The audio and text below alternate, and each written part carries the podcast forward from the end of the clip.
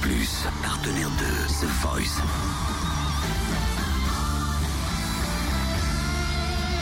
Du lundi au vendredi, Totem vous livre des exclus, des interviews, des anecdotes. Elle nous avait marqué lors des auditions à l'aveugle, avec son petit chapeau, sa peau métisse, son accent du côté de Montréal. On va parler de Tamara. Qui s'est- s'est battue contre Nick Malen Ed Sheeran. When your legs don't work like they used to before.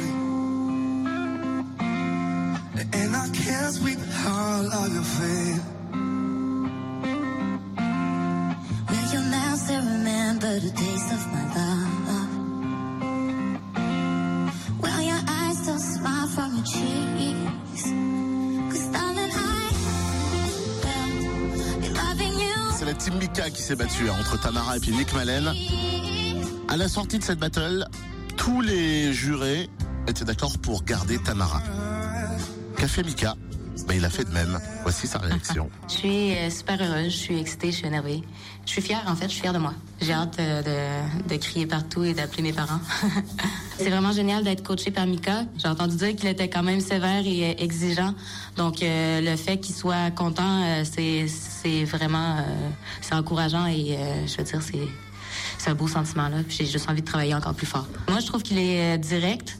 Puis j'aime ça parce que je veux dire, quand on met des petits gants blancs pour euh, pour dire des trucs, on n'apprend pas.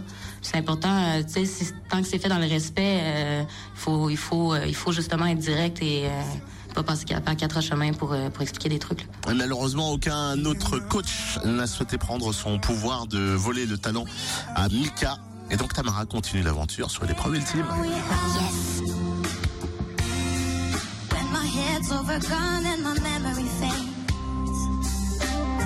Journée tout le monde, 8h07, le bon plan du room service arrive. Fréquence Plus premier, numéro 1.